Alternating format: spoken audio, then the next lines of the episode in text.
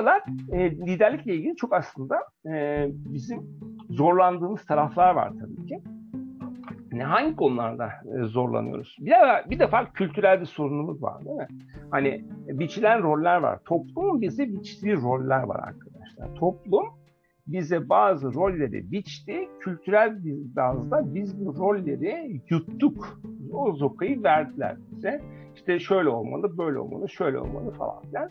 Yani kültürel bacakta gelen bir alışkanlıklar silsilesi var ve bu alışkanlıkların sorgulanması gereken bir döneme girdiğimizi artık herkesin kabul etmesi lazım. Yani bazı alışkanlıkları kökünden değiştirmezsek eğer bu kültürü bizi iyi noktalara götürmeyecek. Şu anda liderliğin önünde, bu ülkenin önünde, bu ülkenin çok daha iyi bir şekilde bu meselelerle başa başa, başa çıkması, yani bu pandemi sürecini çok daha iyi yönetmekle ilgili bizim başımızın derde kültürel bazda buna hazır olmamamız. Çok net bir şey yani. Kültürel bir aslında dönüşüm e, gerekiyor.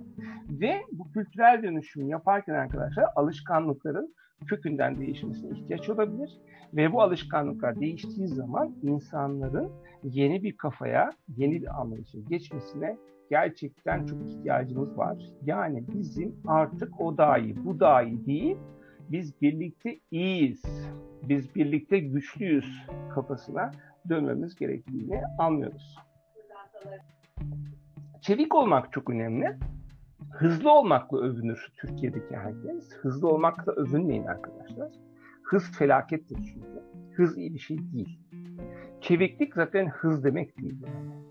Çeviklik kontrollü hız demek. Yani aslında hız yapmak felaket. Kaza yaparsınız. Çok net yani. Ama çevik olursanız nerede gaza basmanız gerektiğini, nerede yavaşlamanız gerektiğini gayet iyi bilirsiniz.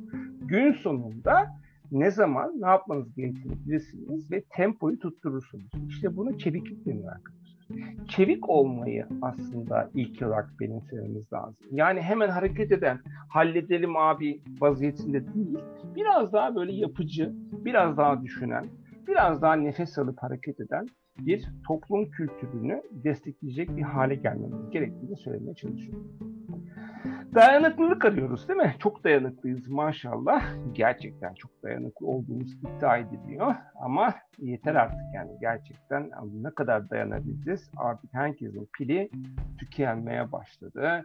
Dayanıklılığımız bizi gerçekten bugüne kadar çok zor zamanlar yaşadı bu toplum. Bunları hep yaşadık, yaşadık, yaşadık ama artık dayanıklı olmak istemiyoruz. Birlikte, birlikte olarak gerçekten gücümüzü tekrar kazanmak ve dayanıklılığı bireysel bazda değil, takım bazında acaba nasıl yapabiliriz? Gerçekten biz kolektifte nasıl dayanıklı hale geliriz? Biraz da bunu sorgulamaya davet edeceğim herkese. Dolayısıyla liderlik aslında modelleri var. İşte bir sürü şeyler anlatılıyor. Şöyle lider olunur, böyle lider olunur. Gerçekten liderliği sorgulamakla ilgili birçok makale var. E, krizde lider olmak. Arkadaşlar çok basit bir şey var. Başınıza bir şey geldiğinde hareket eden ve durmayan, çözüm üretmeye çalışan ama bunu planlı şekilde yapan, etrafındaki insanların güçlü yönlerini kullanarak onları koordine eden, sorunun üstüne giden, giden kişi bu dönemde gerçekten lazım. İhtiyacımız var bu insanlara. Onun için herkes şapkasını takacak arkadaşlar için. Başka yolumuz yok yani. Bizim şapkalarımızı takmamız gereken bir döneme girdik. Ben geçen sene yine aynı şekilde bu iş ilk başladığında bir duyuru yapmıştım. Süper kahraman olma zamanı diye bir video çekmiştim. bu sene bu sene yani bir sene oldu aşağı yukarı video çekimden. Yaklaşıyor bir sene. O zaman herkese süper kahraman olmaya davet etmiştim. Ve gerçekten çok e, ses getirmişti, anlatmaya çalışmıştı ne yapmamız gerektiğini. Fakat durum o günkünden daha kötü. Yani onu da söylemekte fayda var. Dolayısıyla ihtiyaçlarımız gerçekten artan bir eğilimde toplumun acilen liderleri ortaya çıkartması gerekiyor. Liderler veya işler veya yap yapılması gerekenler konusunda bir kafa karışıklığı var. E, kafa karışıklığı bizim toplumun bir özelliği. Neyi önce yapması gerektiği konusunda gerçekten e, sorgulanması gereken alışkanlıklarımız var. Çünkü her şey çok acil değil mi? Bizim aslında hayatımız çok öyle geçiyor. Her şeyin çok acil olduğu bir anlayışla büyütüldük. Her şeyin son dakika olduğuna inanıyoruz. Ama öyle değil aslında. Belli şeyler için daha çok zaman ayırmak, önceliklendirmek bizim için çok çok önemli. Yani liderlik yapacaksanız arkadaşlar önce iş listesine bakmanız lazım. Gerçekten önce neyi yapmanız gerektiği konusunda e, bir e, ajandanızın olması lazım. Ben buna etkin olma hali diyorum. Yani etkin olmanız gerekiyor. Hayatınızda, kararlarınızda, yaptıklarınızda ve yapmadıklarınızda. Çünkü yaptıklarınız kadar yapmadıklarınız çok önemli. Etkin bir model gerekiyor. Etkin karar almak gerekiyor. Etkinlik de bizim için doğru işi seçebilme cesareti demek. İşte bu şu anda çok çok önemli. Çünkü bizim zamanımız, bütçelerimiz, her şeyimiz çok kısıtlı ve biz bazı konularda önceliklendirerek bazı şeyleri gerçekten ne yapmamız lazım? Ee, daha öne almamız ve farklı şekilde yapmamız lazım. Delegasyon çok önemli. Korkmayın ama doğru kişiye delege edin e, doğru kişiye delege ederseniz e, emin olun onlar da şu anda buna açlar. Yani ben şu an korku olduğunu ve herkesin işe yaramak istediğini çok iyi gözlemliyorum arkadaşlar. Herkesin gerçekten bir şeyler yapmak konusunda aslında içten içe yanan bir e, hali var. Ama tabii insanlara güvenmek çok kolay gelmiyor.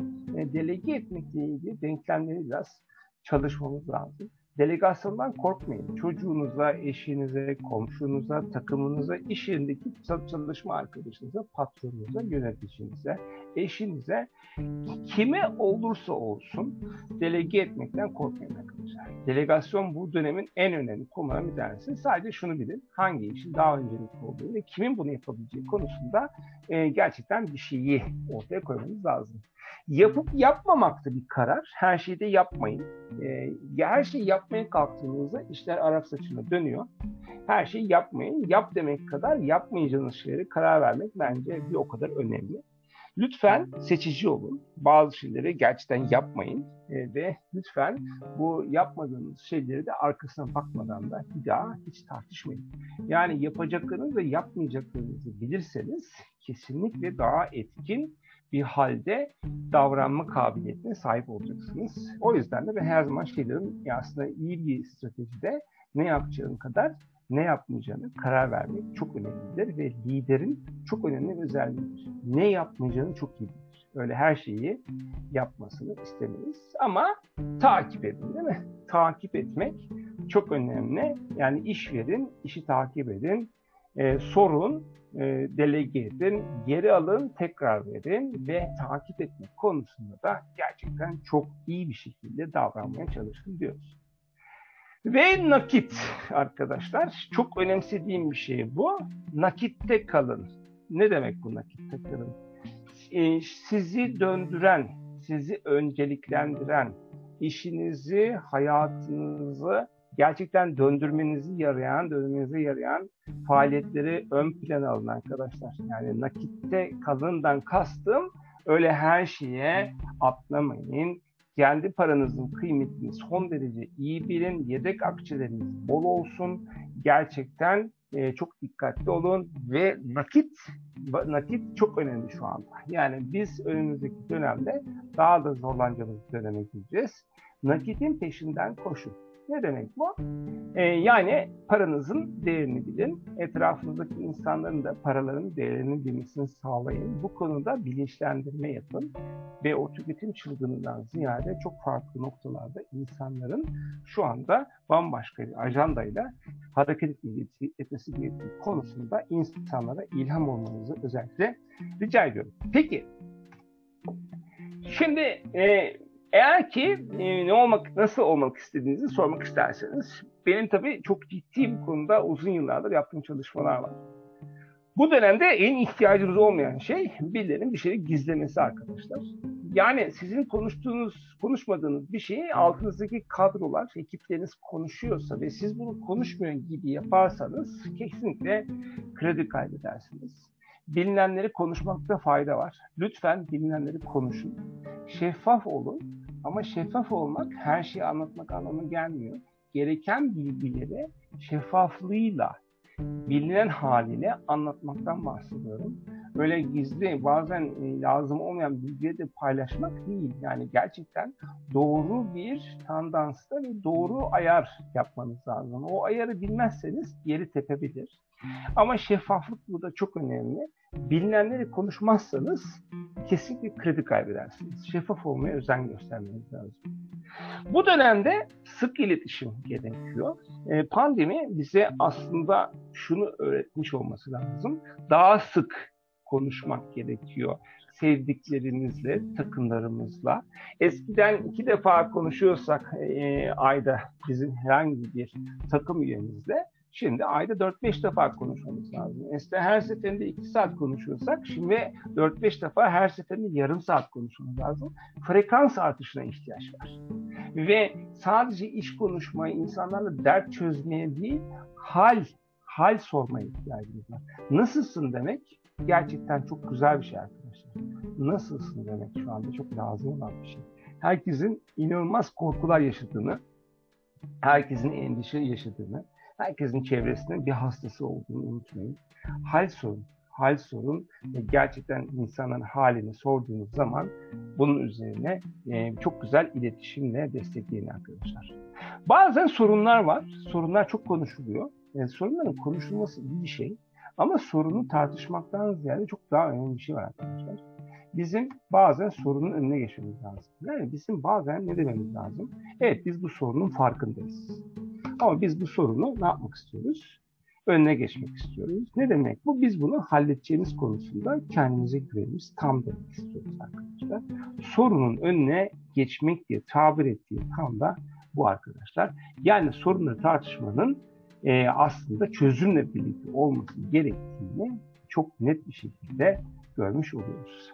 Perspektifler çok önemli. Perspektif bir liderin yapabileceği en iyi şey bakış açısını farklı bir yerden göstermek. Yani bir şey konuşuluyorsa ya dur bir dakika şunu sağ, sağ tarafa dönelim 30 derece farklı bir açıdan beraber bakalım. Çok kolay bir şey arkadaşlar. İlla bir yere odaklanmak ve çözümsüzlüğe götürmektense perspektifleri zorlamak ve farklı bakış açılarını ortaya koymak bence şu aralar liderlerin en çok yapması gereken şeyler. Ve insanların şu anda çok önemsediğinizi lütfen onlara hissettirin. Yani evet ben seni seviyorum, değer veriyorum sana ve ben de senin gibi acı çekiyorum. Gerçekten zor şeyler yaşıyoruz. Biz bunun üstesinden evvelallah geliriz. Ama bizim birbirimize desteğimizin tam olması lazım. Gel beraber biz bu konuda ne yapalım? E, güç birliği yapalım. Kolektife dönelim demeniz aslında gerekiyor sevgili arkadaşlar. Peki e, ne demek bizim için bu? Ben size bir anahtardan bahsedeceğim ve bazı uygulamalar var ve bu uygulamaları etrafınızda yapmanızı isteyeceğim. Bir mucizeye şahitlik edeceksiniz.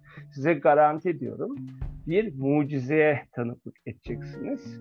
Size bunun anahtarını vereceğim.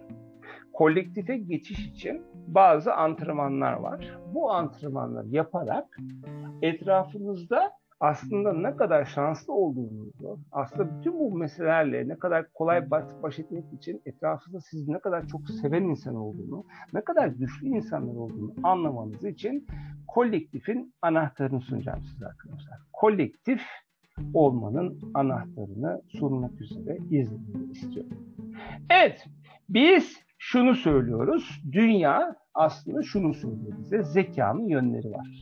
Yani yaramaz diyorlardı dolaşan çocuğa. Şimdi diyorlar ki bu çocuk e, nasıl bedensel zekası olan bir çocuk hareket etmeden düşüneme demeye başladılar. Kimi çocuk görsel zekaya sahip, kimisi analitik, kimisi başka bir şey. Şimdi adı çok önemli değil. Herkesin iyi yaptığı bir şey var. Ve herkesin iyi yaptığı şeyleri bilirsem ben eğer o zaman onlardan beklentilerimi de ona göre ayarlayayım. Yani aslında benim etrafıma iyi bakmam lazım.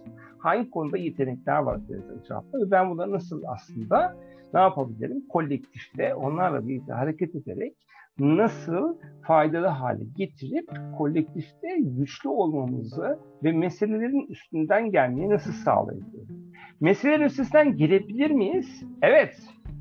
Meselenin üstesinden gelmenin tek yolu var arkadaşlar. Ortak mesele büyükse Herkes birleşir. Yani Allah muhafaza bugün bir savaş olsa hiç kimse birbiriyle kavga etmez. Herkes birleşir. Ee, işte şu anda korona var. Korona bir gerçekten dünyayı tehdit eden, aynı zamanda ülkemizi tehdit eden bir şey. Ortak bir mesele var. Ortak mesele olunca bir araya gelmeyi gerçekten başarıyoruz. Ortak mesele olunca her, herkes ben e, meselesini bırakmaya başlıyor. Biraz biz bilincine dönüyor. Dolayısıyla ortam çok müsait. Ortam çok müsait. Hiç kimse çok memnun değil hayatında. Hiç kimse çok memnun değil. Herkes bir takım hareketler yapmak ve daha iyi olmak konusunda zaten çoktan hareket etmeye derdinde arkadaşlar.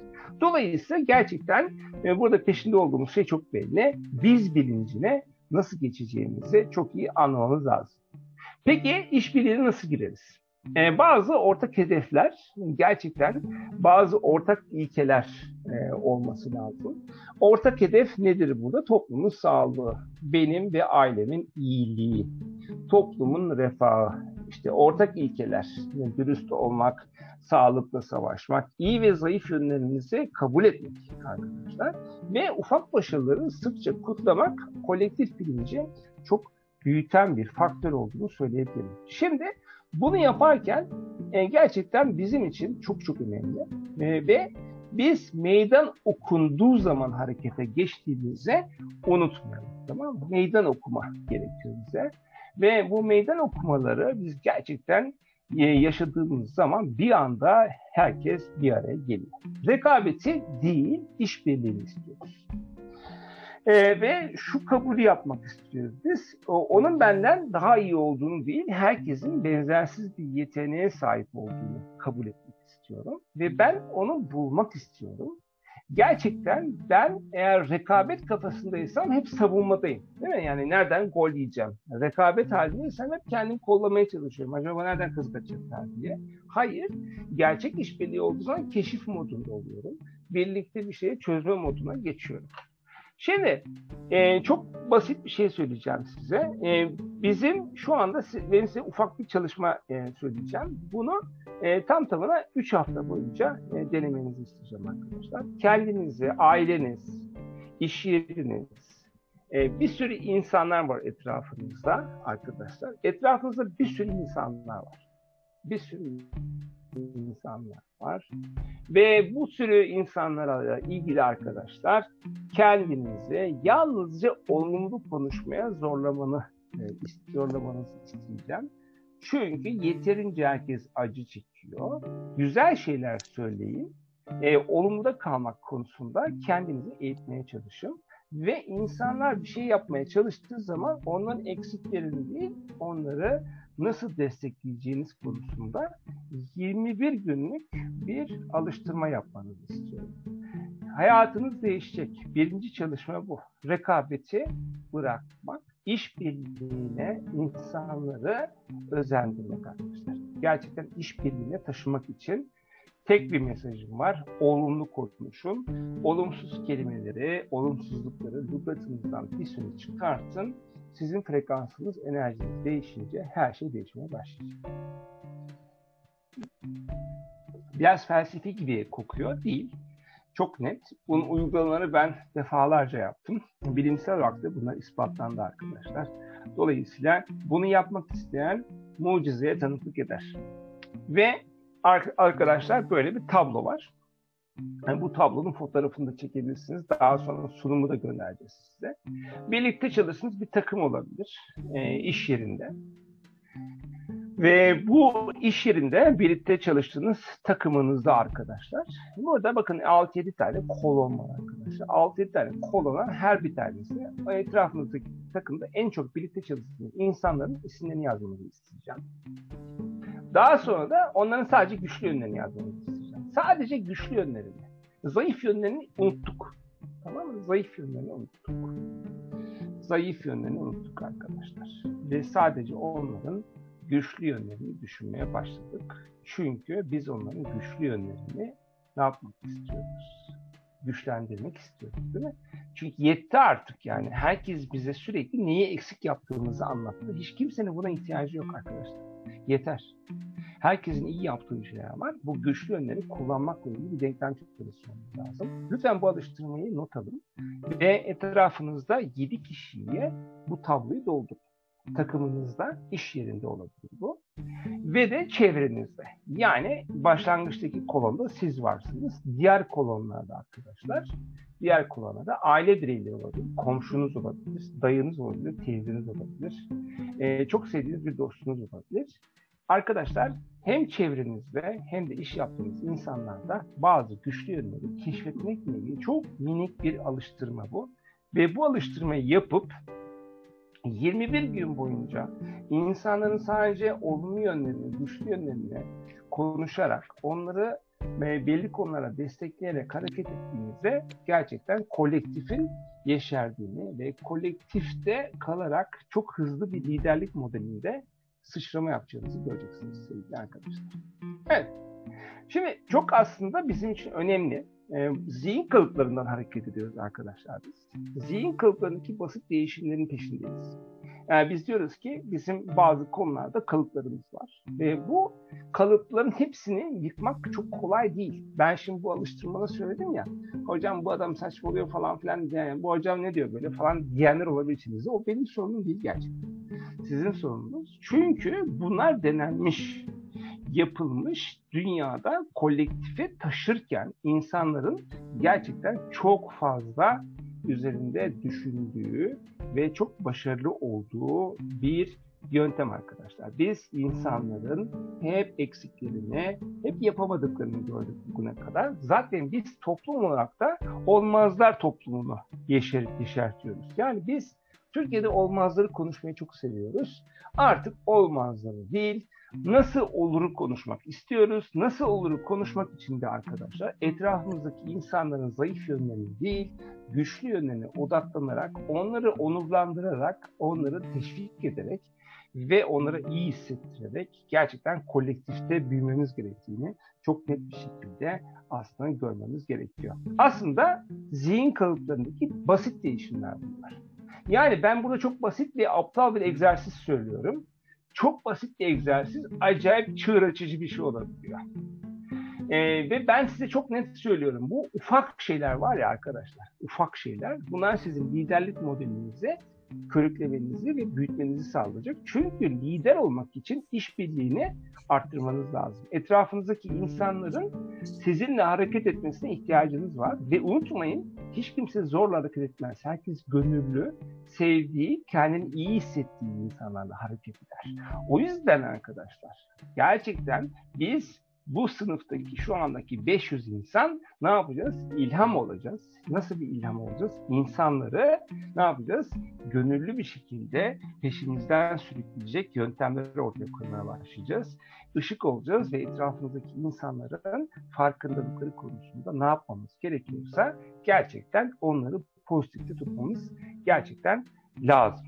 Bir çözüm arıyor değil mi herkes? Yani bu çözüm gerçekten çok uzakta değil yani bu çözüm gerçekten arkadaşlar çok uzakta değil. Yani bu çözümün ta kendisi gerçekten sizde. Yani herkes kendi hayatının liderliğini yapıyor. Ve liderliği sadece bir isim olarak değil. Yani gerçekten bazı kuralları e, yerinden kaldırarak, bazen etrafındaki insanların güçlerini kullanarak, bazen insanların bir araya gelmesini sağlayarak sağlayan ve gerçekten e, ulvi bir güç olarak bazen de e, liderlik anlamında onlara gerçekten yapabilecekleri konusunda cesaret vererek çok fazla rollerimiz olabilir. Bir yerden başlamak gerekiyor. Zihin kalıplarımızı ne yapmamız lazım? Ufak ufak, ufak değişimlerle gerçekten bizim işbirliğini ve etkinliği körüklemek konusunda çok ciddi hamleler yapmamız gerekiyor. Ve bundan dolayı da arkadaşlar lütfen şunu bilin, herkesin kendi liderliği ve kendi içinde. Kolektif bilinç aslında birlikte hareket etmek demek. Kolektif bilinçle ilgili e, gerçekten e, çok basit ana kuralları size anlatmaya çalıştım. Liderliğin yeni bir dünyada akım olduğunu e, herkes konuşuyor ama eksik anlatılan bir şey var arkadaşlar. Özellikle yeni nesillerin ve gerçekten e, bazı e, yeni anlayışların böyle gerçekten iyi hissetmeye ihtiyacı var arkadaşlar. Kolektifi başaran bir nesil var. Evdeki çocuklar şu andaki işte 10-15 yaş civarında olan Z kuşağı diye adlandırılan çocuklar zaten kolektifte hareket ediyorlar. Onlar akran öğrenmesi, birbirlerini destekleyen, birbirlerinin kusurlarını değil, birbirlerinin güçlü yönlerini kullanan bir kafayla geldiler bu dünyaya ve ona çok çabuk hareket ediyor. Lütfen onları gözlemleyin. Oradan dersler çalışmaya çalışın. Yeni bir liderlik modeline ihtiyaç var dünyada. Artık zorla değil, gerçekten kolektifte kalarak, insanları kazanarak, insanların üstün taraflarını konuşan birilerine ihtiyacımız var arkadaşlar. Çünkü yeterince dayak yedi herkes. Yeter artık yani. Yeter. Bizi hayatımız boyunca birileri neyi eksik yaptığımızı anlattı durdu. Biz artık bunu istemiyoruz.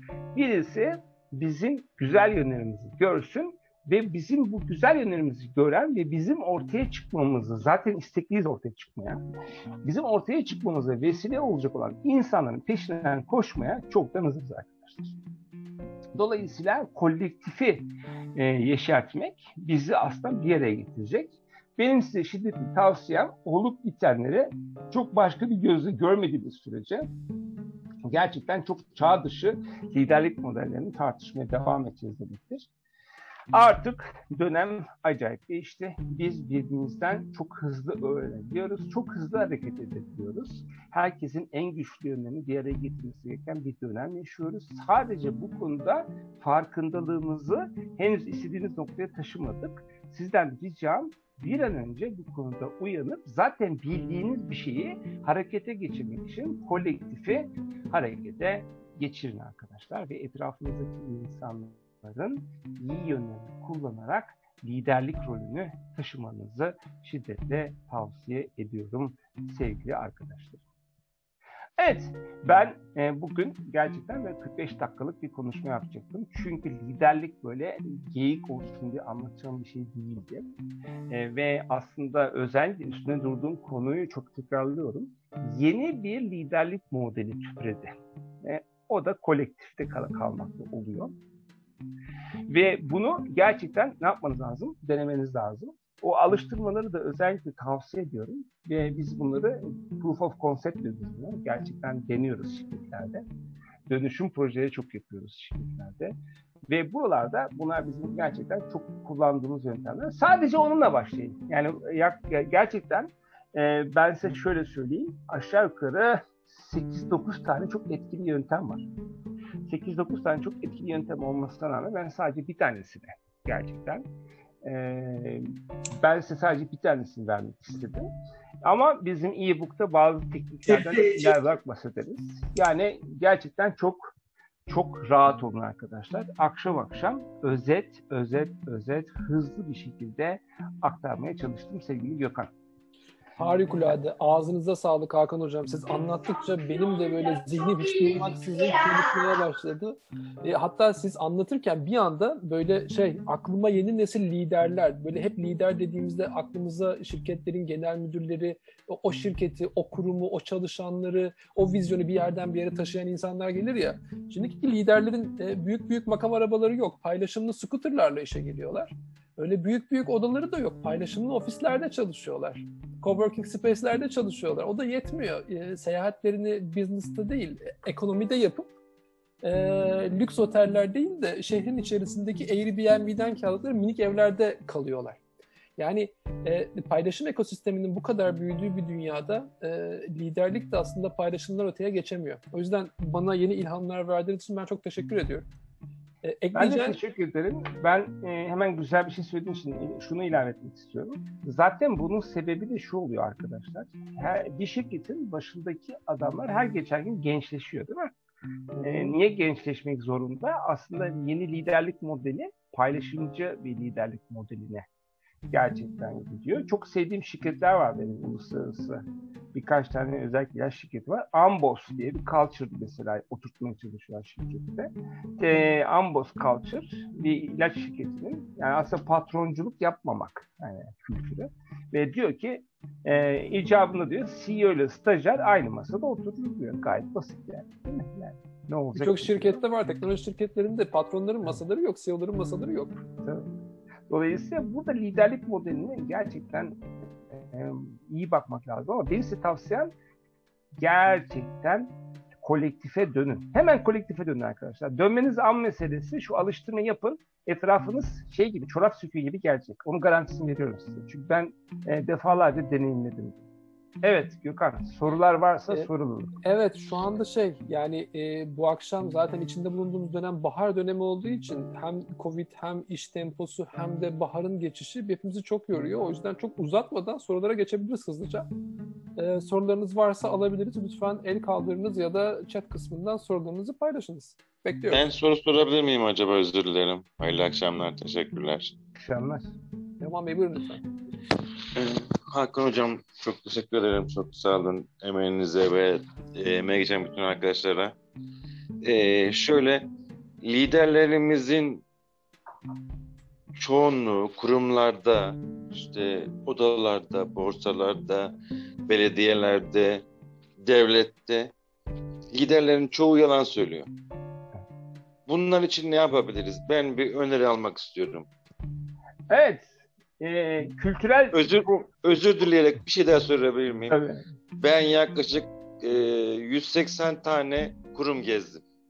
Hı-hı. Ve bunların 180'inin 175'inde bu yalan var. var.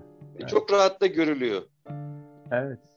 Kültürden Bunların... bahsettik ya. Yani kül- kültür en zor değişen şey Teoman Bey. E, kültür köklenmiş bir şey e, kültürün etrafında dolaşmanız lazım. Kültürü yani bir anda e, bunun değişmesi ihtimali yok. Bu bayağı bir reform gerektiren bir şey. Ama tabii bu reform arkadaşlar böyle 3-5 yıllık bir hikaye değil değil mi? Yani e, yeni bir liderlik modeli için, yeni bir anlayışın gelmesi için, bahsettiğiniz şeyin düzenmesi için 25-30 yıl temizlenmeye ihtiyacımız var. E, ve 25-30 yıl çok temiz bir şekilde hazırlanırsak ve gerçekten yeni liderlik modellerinde bütün bu şeffaflıklar, bütün bu iyi niyetlerde gerçekten kökten bazı değişikliğe izin verirsek olabilir. Ama umudumuzu kaybetmemek tarafında durursam bile bunun kültürel bir problem olduğunu, bizim bunu gerçeği bilerek hareket etmemiz gerektiğini altını çizmek istiyorum. Devam Bey, üzgünüm yani. Teşekkür ederim. Çok Mustafa Bey'in bir sorusu var. Hı hı. Hmm, merhabalar. Merhaba. Öncelikle Hakan Hocam ağzınıza sağlık. Çok e, keyifli bir e, akşam oldu benim açımdan. Gün boyu başka seminerlerdeydim ama bu kadar kısa ve öz e, ve benim bu kadar umut verici e, bir söylemle karşılaşmamıştım. Öncelikle çok mutluyum. Gecenin bir vaktinde, akşam bir vaktinde burada olmaktan. Sorum şu olacak. Çok güzel keywordlerden bahsettiniz. Bu liderlik modelinin içindeki. E, delege etmek e, benim için çok kritikti. Orada siz güvenini vurguladınız ama özellikle delege etmeyi oraya konumlandırmışsınız. Kendi mottomun içinde, kendi iletişim yöntemi içinde ekibimle her zaman güven üzerinde duruyorum. Delege etmek biraz daha task bazlı kaldığı için e, onu ona tercih etmenizin sebebi nedir? Onun altını çizmenizi rica ediyorum. Bir de e, bu keywordlerin içine etik eklenmeli mi? E, ben etiğin de çok önemli olduğunu düşünüyorum. Ben bir tasarım ekibi yöneticisiyim. E, tasarımda etiği çok tartışıyoruz kendi içimizde. Onun da buraya eklenmesi konusunda e, düşüncelerinizi rica ediyorum. Çok teşekkür ederim. Süper, çok güzel bir soru. İkinciyi önce cevaplandıran, bence etiğin tartışılmasına gerek yok. Yani etik olmak veya olmamak bir değer olarak zaten tartışılacak bir şey değil. Bu bence de facto zaten olması gereken bir şey. O yüzden etiği ben liderlik modellerine tartışmaya bile açmıyorum. Yani etik olmayan bir yerde liderlikten bahsedilemez. Dolayısıyla ona çok önem veriyorum. Güven versus yani güven yerine niye delegasyonu kullandım? Çünkü öyle bir paradigma var. Güvendiğin adama iş vermek veya güvenemediğin adama iş vermemek ikilimde kalıyor herkes. Ne zaman güveneceksin diyorum ben de. Ne zaman güveneceksin diyorum. Hata yapma lüksü olması lazım diyorum. Hata yapma lüksünün yaşanması için de zaten sorumluluk almaya hazır bir takım insanlar var. Yani bir takım insanlar zaten bana bir şeyler yaptır diye aslında bekliyor Mustafa. Yani beklediği için de sen onun hazır olmasını neye göre ölçüyorsun? e, orada güven e, duyduğun zaman mı delege edeceksin? Yoksa delege edip mi güvenin oluşmasını sağlayacaksın? Benim için delegasyon biraz daha ön planda. Yani biraz hata yapma lüksünü ölçülebilir ve önceliklendirme dememin sebebi de oydu. Yani e, doğru işi verirsen e, başına çok kötü şeyler geleceğini düşünmüyorum. Önceliklendirerek vermen lazım. E, onun için güven oluşması için delegasyon şart diye söyleyebilirim. Çok kısa bir ekleme yapabilir miyim hocam? Kendi Tabii. tecrübeme izin Tabii. verirsiniz. E, ben sizinden bir tık farklı davranıyorum orada. Hı hı. E, hata yapmalarını e, ve bunu görmelerini de aslında ekip arkadaşlarım tercih ediyorum bir öğrenme yaklaşımı belki tersten yaklaşıyor olabilirim. Belki bazen motivasyon kırıcı olabilir. E, hata yaptıklarında en azından o konuyla ilgili hazır olmadıklarını ke- kendileri keşfediyorlar. Ben bunu zaman zaman tercih ediyorum. Yani delege etmekten yerine güvenerek onların hata yapmasını kontrollü bir şekilde e, gerçekle yüzleşmelerini tercih ediyorum. E, Burada teşekkür ederim. Çok güzel yapıyorsun. Ee, biz aslında hatalardan en çok öğreniyoruz Ee, aslında negatif öğrenme değil. Bence çok pozitif bir öğrenme şekli. Ama e, şunu söyleyeceğim. Birebir de kalmaması lazım. Takım halinde, kolektifte geri bildirim almayı ve vermeyi öğretirsen takımına kolektif çalışmaya başlar. Yani o zaman e, ne olur? Takım e, hata yapma e, lüksünün aslında e, absorbe edebileceği ve takımın öğrendiğini kabul ettiği zaman kolektif anlayış çok büyüyecek o takımda. Yani birebir değil, benim sana şiddetli tavsiyem takım halinde yapmanı tercih ederim. Çok teşekkürler hocam, sağ olun. Okey. Evet, başka soru var mı? Merhaba. Merhaba Cihan. Nasılsınız? İyi, sizden ne haber? Teşekkürler, sağ olun. Öncelikle teşekkürler. Herkese iyi akşamlar diliyorum. İyi akşamlar. Benim sormak istediğim şey şu. Ee, sizin bahsettiğiniz konulardan en çok dikkatimi çeken konu bu oldu. Şimdi ben bir pazarlama şirketinde orta düzey bir yöneticiyim. Bizim yöneticilerimiz genelde e, bu arada çalıştığımız insanlar da e, genelde maaşlarınızı biz maaşlarını ödemediğimiz insanlar. Yani bizim iş ortaklarımız, bizimle birlikte para kazanan insanlar. Bazen onlardan öyle şeyler yap, yapılması isteniyor ki adamın işine gelmiyor. Velhasıl bizim üstümüzdeki yöneticiler genelde inanmadıkları yani e, yapamadığımızda başarısız veya başarılı olarak bizi nitelendiremeyecek, kendilerinin cesaret edemedikleri işleri bize delege etmeye çalışıyorlar. Yani böyle olmayan işleri e, daha farklı yollarla kendileri çözmek istiyorlar. Peki bu durumda bu pozisyondaki çalışan bir arkadaşa nasıl bir liderlik tavsiyesi verebilirsiniz? Valla Şimdi hani biraz etikten bahsettik, biraz taviz vermekten bahsettik. Tavizin sonu yok yani gerçekten. Vermeye başladım mı sonu gelmiyor. Ve e, ipin ucu kaçar e, sevgili Cihan. Yani ipin ucu kaçtığı zaman da artık aynaya baktığın zaman sen kendini tanıyamaz hale gelirsin. Bence burada liderlik modelinde arkadaşlar herkesin kendi aynasında hoşnut kaldığı bir görüntüye ihtiyacı olduğunu düşünüyorum ben. Yani lider dediği adam öyle yapmalı. Benim tavsiyem ne olur? E, etik değerlerine aykırı olan bir yerde çalışmamasını tercih ederim sevgili Cihan'cığım. Yani eğer ki bu zorlamalarla karşı karşıya kalıyorsa gerçekten cesur e, bir davranışla etik değerlerini sorgulayacak bir şeyle karşılaşmamak için daha cesur bir şekilde kendi hayatını, kendi liderlik modelini orada uygulayamıyorsa uygulayacağı yer bulmasını şiddetle tavsiye ederim. Şimdi diyeceksin ki bu e, olur mu hocam yani iş çok kolay bulunuyor mu? E, hele bir niyet et abicim yani, yani gerçekten niyet et. Çünkü gerçekten açız yani. E, işini belli bir kalitede yapan insanlara çok aç yani Türkiye'de gerçekten e, ihtiyacımız var e, düzgün iş yapan insanlara. O yüzden orada biraz radikal davranmak gerekebilir. Ben hemen sorarım yani. Madem ki yaptım niye duruyorsun? Derim yani Cihan'cığım. Teşekkür ederim. Sağ olun. Ben teşekkür ederim. Evet.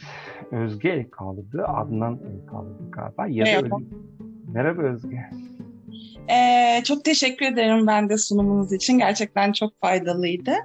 Ee, bundan yaklaşık bir beş sene önce kariyerimi değiştirmeye, dolayısıyla Türkiye'den ayrılıp Avrupa'ya yerleşmeye karar verdim. E, yaklaşık bir beş senedir e, Almanya'da çalışıyorum.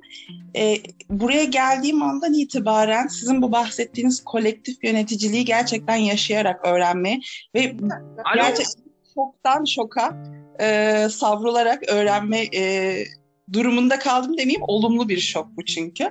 E, buradaki yöneticilerin ne kadar farklı olaya yaklaştığı, ne kadar e, Türkiye'de gördüğüm stilden ne kadar farklı olduğunu görmek beni gerçekten çok şaşırtmıştı.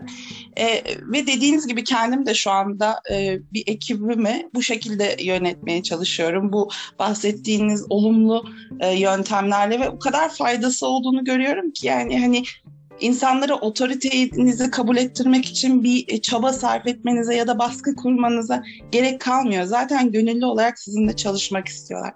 Benim size sorum, benim en son gördüğüm Türkiye'deki bu um, liderlik ve yöneticilik şekli ben böyle istiyorum. Ben yöneticiyim, ben böyle söylüyorum. Dolayısıyla öyle olacak. Emir verme, baskı kurma, otorite kurma e, ve söylediklerinin hiçbir şekilde sorgulanmaması, neden diye sorulmaması yönündeydi. En son gördüğüm yöneticilik stilleri çalıştığım firmalarda. Bilmiyorum belki benim mi şanssızlığım yoksa Türkiye'de genel olarak böyle bir stil mi yaygın? Tam olarak bilemiyorum. Türkiye'deki bu durumu nasıl değerlendiriyorsunuz? Sizce bakış açısı ve yöntemler Türkiye'de de artık değişiyor mu liderlik konusunda? Şimdi nesiller e, yönetimi aldıkça yani öncekilerin e, işini devralan yeni nesiller gel gelmesi lazım. Bu yeni nesillerin farkındalığı değiştikçe ve insan kalitesi de aslında şirketlerin en önemli başarı kriteri haline geldi. Yani bugün e, dünya çapında bir rekabet edecek olan bir şirketin yapması gereken tek bir şey var. E, iyi insan kaynağını tutmayı başarması lazım değil mi Özge? Yani mantıken. Yani ne makine ne başka bir şey. Dolayısıyla bu kafaya gelen çok şirket var. O patronculuk vaziyetlerini değiştirmeye çalışan şirketler de var. Ama bu Türkiye'de ye kürküm ye işte diyorlar. Biraz böyle e, gerçekten güçlü olmak, e, havalı olmak, e, höt demek, bağırmak, çağırmak hala geçer akçe tarafları var. Ama bunlar tabii sektöre göre değişiyor. Ee, ben bunların çok kolay değişeceğini düşünmüyorum. Çok kolay değişeceğini düşünmüyorum. Ben burada e, neyin peşindeyim? Ben burada belli akımların e, ve belli insanların belli şirketlerde e, görevlere geldikçe aslında yavaş yavaş bu kültürel dönüşümün olacağını düşünüyorum ben. İyi niyetliyim bu konuda. Ama bu kısa vadede olacak olan bir şey değil. O yüzden e, senin aslında söylediğin soru Türkiye için şu anda gerçekten biraz e, büyük bir taşı yerine oynatmakla ilgili bir denklem var önümüzde. Senin söylediğin şeyi tabii çok ben e, yaşadım. Ben de Almanya'da büyüdüm e, uzun yıllar. Orada herkesin güçlü yönlerini e, kullanırlar değil mi? Yani çünkü herkes birbirine naziktir yani. Gayet basit yani kolektif. Evet, verimlilik ön planda olduğu için tabii. Çok net. E, ama tabii Türkiye'de ve şimdi o Almanlarda da eksik olan bir şey vardı. Empatik kasları yoktu.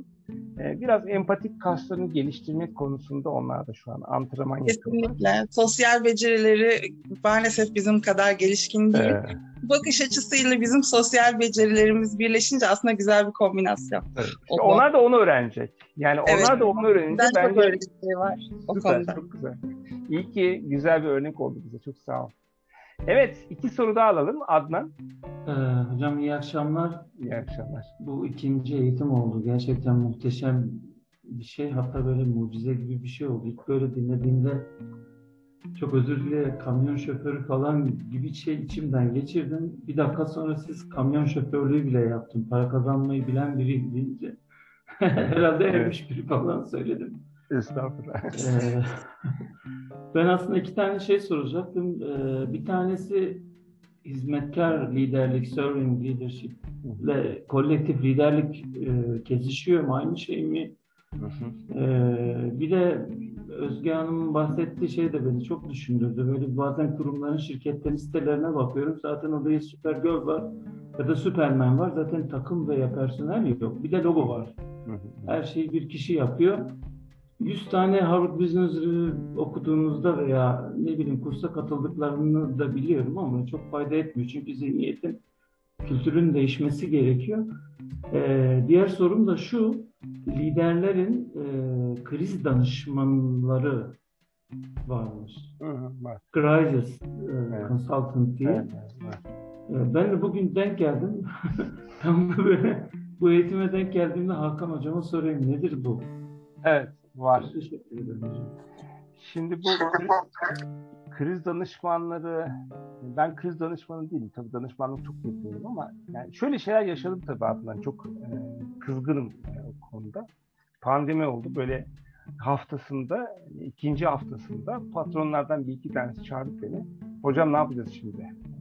Hemen önlem alalım, adam çıkartalım falan filan. Kriz planı yapalım diyen bir takım patronlarla toplantıları. Ben terk ettim toplantıları. E, ve sonra da onunla ilgili bir video çektim. Yani e, nankör buluyorum e, böyle davranan patronları. Çünkü neden nankör buluyorum? E, 30 yıldır, 40 yıldır, 50 yıldır o şirket sana baktı, seni zengin yaptı. Daha dur bismillah şurada yani iki hafta oldu, üç hafta oldu. Sen kriz konusunda niye böyle hemen harekete geçmek istiyorsun? Yani gerçekten e, yüreğime, vicdanıma dokunan şeyler oluyor. Ben hep şu noktada duruyorum Adnan. E, sen sana baktıysa orası kusura bakma abi. 2-3 senede sen bakacaksın. O insanlara da bakacaksın. O işletmeye de bakacaksın yani. Bir tane mal, mal mülkün azalacak yani. Zaten yapmışsın yapacağını. Çoğunlukla bütün patronların öyle bir vaziyeti var.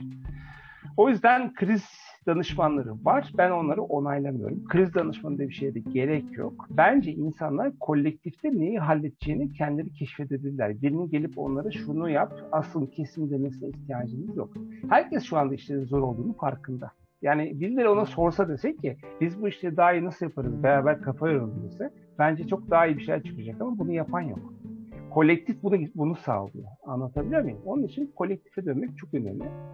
Servant leadership dediğimiz zaman hizmetkar liderlik e, biraz daha aslında e, kolektif e, biraz daha tekil değil yani daha takımın aslında dinamikleri ön planda. Yani kolektif anlayışta ben lideri değil takımı önemsiyorum. Le, takımın dinamiğini ön plana çıkartıyorum ve liderin illa adının konması değil, bazen liderin kendi kendine e, ortaya çıkartmasını aslında destekliyorum. Çünkü durumsal liderlik var şu anki koşullarda. Ne demek bu? Yani olağan dışı koşullar olduğu için hangi koşulda kimin kası daha kuvvetliyse aslında onun takım içinde kendi kendine ortaya çıkıp bir şeyleri çözmesi konusunda takım dinamiğinin çalışmasını istiyorum ben. Bu takım dinamiğinin çalışması için de bireyden çok takımın aslında sinerjik etkisinin önemli olduğunu düşünüyorum. O yüzden biraz daha benim için lider burada birleştirici ve takımın dinamiğini e, şey yapan, ayarlayan, o nabzı tutan kişi demek benim için. Okey mi? Evet, umarım. Yani hiçbirimiz hepimiz kadar zeki olamayız diyorlar. Evet. Gerçekten de bu Kesinlikle. aklıma geldi siz konuştukça. Çok teşekkür ederim. Ben teşekkür ederim. Son bir soru alalım. Ondan sonra da e, gerçekten Nur cevap Sena Hanım bekler. Ee, Evet. Ee, merhaba hocam. Öncelikle sunumunuz için çok teşekkür ederim. Ben bir üniversite öğrencisi olarak çok güzel ufuklar açtınız benim için. Ee, ben aslında size şunu sormak istiyorum. Ben şu an e, endüstri mühendisliği okuyorum ve hala üniversite öğrencisiyim. Ve sizin de bildiğiniz üzere liderlik bizim bölümde çok önemli bir kavram. Ve e, bunun için aslında size şunu sormak istiyorum. Üniversite okurken bu dediğiniz kolek, kolektifliği e, yani kendi hayatımıza nasıl katabiliriz veya bu liderlik dediğimiz e, yeteneği üniversite okurken kendimize nasıl katabiliriz? E, ben seneye inşallah bir tane topluluğumuz var Gazi Üniversitesi Endüstri Mühendisliği topluluğu. Oraya yönetici olarak e, yönetim kurulunda aday olmayı düşünüyorum. Yani bu konuda kendimi lider olarak öyle bir şekilde geliştirmeyi düşünüyorum. Ama sizin verebileceğiniz e, kilit ipuçları var mı? Üniversite okuyan arkadaşlar bunun için ne yapabilir? E, görüşlerinizi çok merak ediyorum ve şimdiden teşekkür ediyorum. Süper. Şimdi aslında okulda öğrenilmeyecek bir şey değil. Hayatta öğrenilecek bir şeyden bahsediyoruz. Yani bizim aslında liderlik modeli diye çok böyle basma kalıp bir şeyi tarif etmeye ihtiyacımız yok. Uygulamada benim sana şiddetli tavsiyem Nursena bazı işte bir, ben mesela bir tane yöntemden bahsettim. Başka yöntemler de var kolektif olmakla ilgili. Mesela şu 3 haftalık çalışmayı yapsan okuldaki bütün arkadaşlarınla olan iletişim modelin değişmeye başlayacak ve doğal bir doğal bir aslında e, kolektifte kalarak e, farkına vararak veya varmayarak herkes birbirini iyi hissettirecek ve belki de sen liderlik modelini orada kendi kendine inşa etmeye başlayacaksın. Yani uygulamayı yapman lazım. Uygulamayı okulda yapabilirsin. O işi yapmak çok güzel bir şey olabilir senin için. Ee, sana faydası da olur. Ama şunu unutma, endüstri mühendisliği disiplini zaten takım oyunu gerektiren bir disiplin olduğu için e, takım oyununu iyi öğrenmen lazım. Benim sana şiddetli tavsiyem bu konudaki kaslarını e, hep sıcak tut. Aslında normal gerçek hayatında çünkü genç bir arkadaşımızsın. Aslında sen şu an nasıl davranıyorsan öyle davranmaya devam et. Aslında hocam yani, e, sözünüzü bölüyorum çok özür dilerim. Ben şu an hazırlığım ve e, sizin bu etkinliğinizi görünce aslında çok heyecanlandım. Çünkü kendimi ne kadar erken geliştirebilirsem e, yapı taşıları böyle yani adım adım adım ilerleyerek iyi ve genç yöneticilerden olmak istiyorum. E, yani Allah öyle. hayallerini gerçekleştirmeni nasip etsin. İnşallah, gerçekten. inşallah hocam. Evet, e, Feyyaz da aslında şey yapalım. Feyyaz, Feyyaz Bey de bekledi bayağı. Hocam o zaman son çok teşekkür ediyorum. Ben Her teşekkür şey için çok güzel bir sunumdu. Sağ çok olun. sağ olun. İki soru daha vardı. Feyyaz'la Zülfü çok bekledi. Ondan sonra arkadaşlar sorulara ne olacak diyenler var. Soruları bize atacaksınız. Gökhan hı hı. soruları e, ne yapacak? Hepimize bize ulaşacak. Biz onları cevaplayacağız. Ekip olarak cevaplayacağız e, cevapladıkça onları e-book'a yerleştireceğiz. En çok en güzel sorulara ödül olarak kitap göndereceğiz arkadaşlar. Hiç yani boş durmuyoruz. Yani buradaki seminerde konuştuklarımızı interaktif bir e-book'a dönüştürüyoruz. Ee, Gökhan linkleri gönderdi. Diğer daha önceki seminerlerin de e-booklarını oradan indirebilirler değil mi Gökhan'cığım? E, aynen öyle. Bu arada şeyi söyleyeyim. Siz de biraz dinlenin e, Feyyaz ve Zülfü Bey için. Ee, yarın herkese LinkedIn üzerinden bu eventi paylaştığımız kısımdan e, soru formunu paylaşacağım. Aynı zamanda Akademus'un e, hesabından soru formunu paylaşacağım. Aynı zamanda e-mail kaydı yapan herkese de e-maillerini bu soru formunu yönlendireceğim. Ardından e, eski e, etkinliklerimizin dokümanlarını, ses kayıtlarını ve görüntü kayıtlarını linklerini de paylaşıyor olacağım. Herkes e, Akademus ailesi olarak yaptığımız her şeyi şeffaf bir şekilde görüp ulaşabilir ve izleyebilir olacak. Hatta dinleyebilir olacak. Süper gayet güzel. Evet süper. Feyyaz. Hocam iyi akşamlar. Öncelikle iyi akşamlar. çok teşekkür ediyorum aydınlatmaya devam ettiğiniz için. Dersimiz de var aslında e, yaklaşık iki hafta sonra yanlış hatırlamıyorsam Turkali'de ama Çok ben güzel. Sab- sabredemeyeceğim iki hafta o yüzden şimdiden sormak istiyorum. Arkadaşlarımdan da özür diliyorum o manada. Hocam e, daha önce de birçok dersimizde hep ihtiyaçlardan, ihtiyaçların nasıl aslında her şeyin merkezinde olduğundan ve bizim e, hal ve tavırlarımızı, düşünce paternlerimizi şekillendirdiğinden bahsetmiştiniz. Bu da aslında bende bir nevi bir e, point of magic yani tabiri caizse olmuştu ve hep bu bağlamda değerlendirmeye özen gösterdim o günden beri. Şimdi e, tabii çeşitli liderlik modelleri var. E, konvansiyonel liderlik modellerinden bahsediyorum.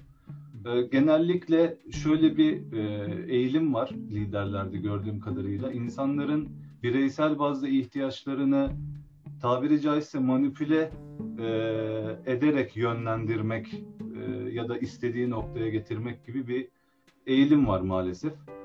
E, şimdi bizim yani kültürden bahsetmiştik. Evet mevcut kültürümüzden kaynaklı kolektif bilincin bu kadar yaygınlaşmamış ya da içselleştirilmemiş olmasından kaynaklı. Biz insanların mevcut ihtiyaçlarını kolektife e, kolektif platforma çekecek liderliği nasıl inşa edebiliriz? Yani o ihtiyaçları kolektif platformda nasıl görebiliriz ya da değerlendirebiliriz? Valla çok sihirli bir şey söyledin. Ee, bir şey söyledim ya ben aslında herkes bir şeyler yapmak için alert yani bekliyor aslında. Yani öyle bir halimiz var. Yani insanlar zaten artık çaresizlik içinde kıvranıyor ve bir hareket yapma derdinde. Aslında ihtiyaç bir şeyi yapmak için harekete geçmek isteyen bir kitle var. Yani şu anda benim bahsettiğim şey toplumun genel hali zaten şey ihtiyacında, çözüm üretme ihtiyacında hissediyor kendini. Ama kendisi için, ama işte ailesi için, ama iş yeri için, ama bir şey için. Yani bu ihtiyaç o kadar şu an körüklenmiş vaziyette ki Feyyaz. Yani bu ihtiyacı keşfettiği zaman sadece çok önemli bir şey var. Meselenin üstesinden birey olarak gelme ihtimalinin olmadığını kabul etmesi lazım. Mesele bireyin çözebileceği bir şey değil şu an. Yani bu mesele, bu mesele bireyin çözeceği bir şey değil. Onun için kolektife dönerek o ihtiyacı adresleyecek bir kafaya dönmek gerekiyor. Dolayısıyla senin söylediğin şey çok doğru. İhtiyacın farkına vardırmak aslında birinci adım. İkincisi de herkese iyi gelen bir yöntem ortaya koymak çok önemli. Ve ben sizin bunu yapabileceğinize inanıyorum. Yani çevrenizde bunu denerseniz bunun gerçekten ister ailenizde yapın, ister takımınızda yapın. Ee, çok hızlı ilerleyeceğinizi düşünüyorum. Yani burada hani hemen ya hocam imkanı yok, bizim toplumda böyle şey olmaz falan filan. Ben öyle demiyorum arkadaşlar. Yani ben şunu söylüyorum. Kolektif ufak ufak büyüyor zaten. Zaten bir kar topu etkisi e, şeklinde büyüyecek. Dolayısıyla bir yerden başlamanızı tavsiye ederim sevgili Beyaz. Sadece bir yerden başlayınca devamı gelecek. Göreceksiniz. Evet. Zülfü Bey'le de bitirebiliriz. Evet, Zülfü. Zülfü ee, evet. İyi akşamlar hocam, merhaba. İyi akşamlar. Selamlar. Selamlar. Ee, madem son soru, ben de e, şöyle diyeyim, hani bir lider olarak iç motivasyonumuzu sağlamak için yani en büyük e, düş şeyimiz ne olmalı, kaynağımız ne olmalı? Yani sabah kalkarken, işe giderken e, çünkü lider olmak e, ekibe e, gözünde o şeyi vermek, o motivasyonun iç en büyük kaynağı ne olmalı sizce? Valla e, içten yanmalı motoru e, olması lazım insanın diyorum ben. Öyle bir lafım var. İnternette de öyle bir yazım var. İçten yanmalı motoru olan insanlar var diyorum. Yani bunlar sabah kalktığı zaman e, bir şekilde iyi kalkıyorlar. Hayata hep böyle daha bir motivasyonla asılıyorlar. Bu içten yanmanın motoru olan insanların bir özelliği var arkadaşlar. Hayal etmeyi bırakmıyorlar. Hayal etmeyi bırakmadığın zaman umudun büyüyor. Umut büyüdüğü zaman aslında üstesinden gelme gücün artıyor. Dolayısıyla liderlere benim şiddetli tavsiyem hayallerine asla vazgeçmemeleridir arkadaşlar. Hayaller bize iyi geliyor ama gerçekçi dünyayla da bazen ne yapması gerekiyor? Yüzleşmesi gerektiğinde şeffaflığı kaybetmemesi lazım. Ama her zaman hayal etmeyi köşede bir yerde tutmayı tavsiye ediyorum. Özellikle şu Viktor Frankl'ın kitabında çok önemli bir sahne var. Her çok güzel bir sahnesi var. Ee, yani kitapta e, okumanızı tavsiye ederim. Ee, diyor ki beni soydular diyor. E, kıllarıma kadar diyor tıraş ettiler diyor. Artık hiçbir şeyim kalmadı bu dünyada diyor. Ama benden çalamadıkları tek bir şey vardı diyor. Gelecekte tekrar eşimle içebileceğim bir kadeh kırmızı şarabın hayali var. Şimdi o kadar vurucu bir nokta ki bu ve bu adam gerçekten e, buradan e, bir akım yaratıyor. Logoterapi diye bir akım yaratıyor. Yani olumluda kalmak gerçekten bizim için kolay bir şey. Ben polyanıcılık demiyorum buna. Lütfen polyanıcılık olarak adlandırılmasın. Sadece sabah yataktan kalkmanıza sebep olacak olan e, gerçekten güzel şeylerin olmasını sağlarsanız e, üstesinden gelirsiniz arkadaşlar. İçten yanmanın motorunuz her zaman çalışır. Ama düştüğünüz zaman da etrafınızdan gerçekten destek almaya özen gösterin diyorum. Okey. Evet. Ben çok teşekkür ederim Zülfü. Sevgili arkadaşlar saat 22.15. Ee, ben burada noktalayacağım. Ee, gerçekten kendinize çok iyi bakın. Ee, sevgiyle kalın. Ee, e-booklarımız ve bütün linklerimiz gelecek. Ee, Güçlencim kendine çok iyi bak sevgili dostum. Ve Kızıltan da gelmiş. Ona da sevgilerimi iletiyorum. Herkesin sorularını evet. bekliyorum. En kıymetli 3 soruya da e, kitap hediyemiz olduğunu lütfen unutmayın. Kitapları da Hakan Hoca tek tek seçecek soruları özel. Evet arkadaşlar. Kendinize iyi bakın. Sevgiler.